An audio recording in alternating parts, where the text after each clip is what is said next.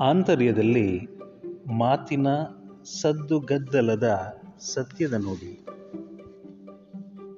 ಮಾತನಾಡು ಸ್ವಾಮಿ ನಾನು ನಿನ್ನ ಸೇವಕ ಆಲಿಸುತ್ತಿರುವೆನು. ನಾನು ನಿನ್ನ ದಾಸಾನುದಾಸ. ನಿನ್ನ ಚಿತ್ತವನ್ನು ಗ್ರಹಿಸುವ ಧ್ಯಾನವನ್ನು ನನಗೆ ಕೊಡು.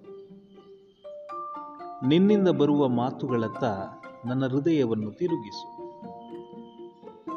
ನಿನ್ನ ನುಡಿ ಹಿಮದಂತೆ ಕೆಳಗಿಳಿಯಲಿ. ಇಸ್ರಾಯೇಲ್ ಜನತೆ ಮೋಶೆ ಪ್ರವಾದಿಗೆ ಹೇಳಿದಂತೆ, ನೀನು ನಮ್ಮೊಡನೆ ಮಾತನಾಡು, ನಾವು ಕೇಳುವೆವು.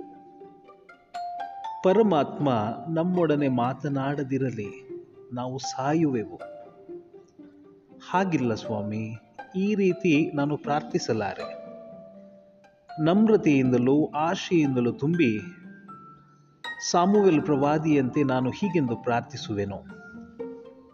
ಮಾತನಾಡು ಪ್ರಭು, ನಿನ್ನ ಸೇವಕ ಆಲಿಸುತ್ತಿರುವೆನು. ಮೋಶೆಯಾಗಲಿ, ಇನ್ನಾವ ಪ್ರವಾದಿಯಾಗಲಿ, ನನ್ನೊಡನೆ ಮಾತನಾಡುವುದು ಬೇಡ. ಎಲ್ಲ ಪ್ರವಾದಿಗಳಿಗೂ ಪ್ರೇರಣೆ ಹಾಗೂ ಜ್ಞಾನವನ್ನು ಕೊಡುವವನು ನೀನೇ ಸ್ವಾಮಿ. ಆದುದರಿಂದ ನನ್ನೊಡನೆ ನೀನೇ ಮಾತನಾಡು. ಅವರ ವಿನಃ ನನಗೆ ಪೂರ್ಣ ಜ್ಞಾನವನ್ನು ಕೊಡಲು ನಿನಗೆ ಸಾಧ್ಯ. ಆದರೆ ನಿನ್ನ ವಿನಃ ಅವರಾರು ನನಗೆ ಉಪಯುಕ್ತರಲ್ಲ. ಮಾತಿನ ಸದ್ದನ್ನು ಉಂಟು ಮಾಡಲು ಅವರಿಗೇನು ಸಾಧ್ಯವೇನು ಸ್ವಾಮಿ? ಆದರೆ ಚೇತನವನ್ನು ಅವರು ಕೊಡಲಾರರು. ಆಲಂಕಾರಿಕವಾಗಿ ಅವರು ಮಾತನಾಡಬಲ್ಲರು. ಆದರೆ ನೀನು ಸುಮ್ಮನಿದ್ದರೆ ನನ್ನ ಹೃದಯವನ್ನು ಸಚೇತನಗೊಳಿಸುವುದು ಅವರಿಗೆ ಅಸಾಧ್ಯ. ಅವರು ಮಾತನಾಡುವವರು ಮಾತ್ರ. ಅವುಗಳನ್ನು ಅರ್ಥಭರಿತವನ್ನಾಗಿ ಮಾಡುವವನು ನೀನು. ಅವರು ಗೂಢ ತತ್ವಗಳನ್ನು ಕಲಿಸುವರು, ಆದರೆ ಅವುಗಳ ಸೂಕ್ತ ಅರ್ಥದ ತಿಳುವಳಿಕೆಯನ್ನು ಕೊಡುವವನು ನೀನು.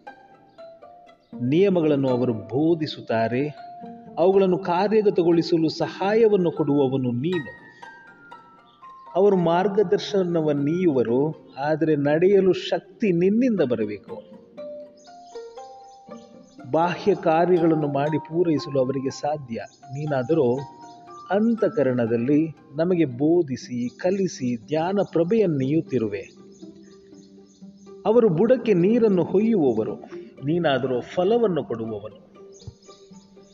ಅವರು ಮಾತುಗಳಿಂದ ಗದ್ದಲವನ್ನು ಉಂಟು ಮಾಡುವವರು ಅವುಗಳ ಶ್ರಾವಕರಿಗೆ ಅರ್ಥಭರಿತವನ್ನಾಗಿ ಮಾಡುವವನು ನೀನು.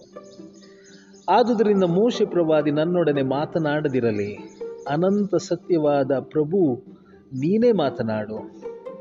ಏಕೆಂದರೆ ಹೊರಗೆ ಬುದ್ಧಿವಾದವನ್ನು ಕೇಳಿ ಆಂತರ್ಯದಲ್ಲಿ ನನ್ನ ಹೃದಯ ಉರಿಯದಿದ್ದಲ್ಲಿ ನಾನು ಸಾಯಬಹುದು, ನಿಸ್ತೇಜವಾಗಬಹುದು.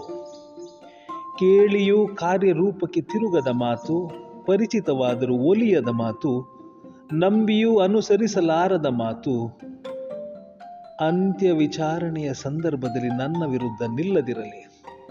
ಆದುದರಿಂದ ಮಾತನಾಡಿ ಸ್ವಾಮಿ, ನಿಮ್ಮ ದಾಸ ಆಲಿಸುತ್ತಿರುವೆನು, ಏಕೆಂದರೆ ನಿನ್ನ ಮಾತುಗಳು ಅನಂತ ಜೀವನವನ್ನು ಒಳಗೊಂಡಿವೆ. ಎನ್ನ ಆತ್ಮಕ್ಕೆ ನೆಮ್ಮದಿ ಸಿಗಲು, ಎನ್ನ ಜೀವನ ಹಸನಾಗಲು ನಿನ್ನ ಮಹಿಮೆ ಗೌರವ ಹಾಗೂ ಅನಂತ ಆನಂದಕ್ಕಾಗಿ ನನ್ನೊಡನೆ ಮಾತನಾಡು.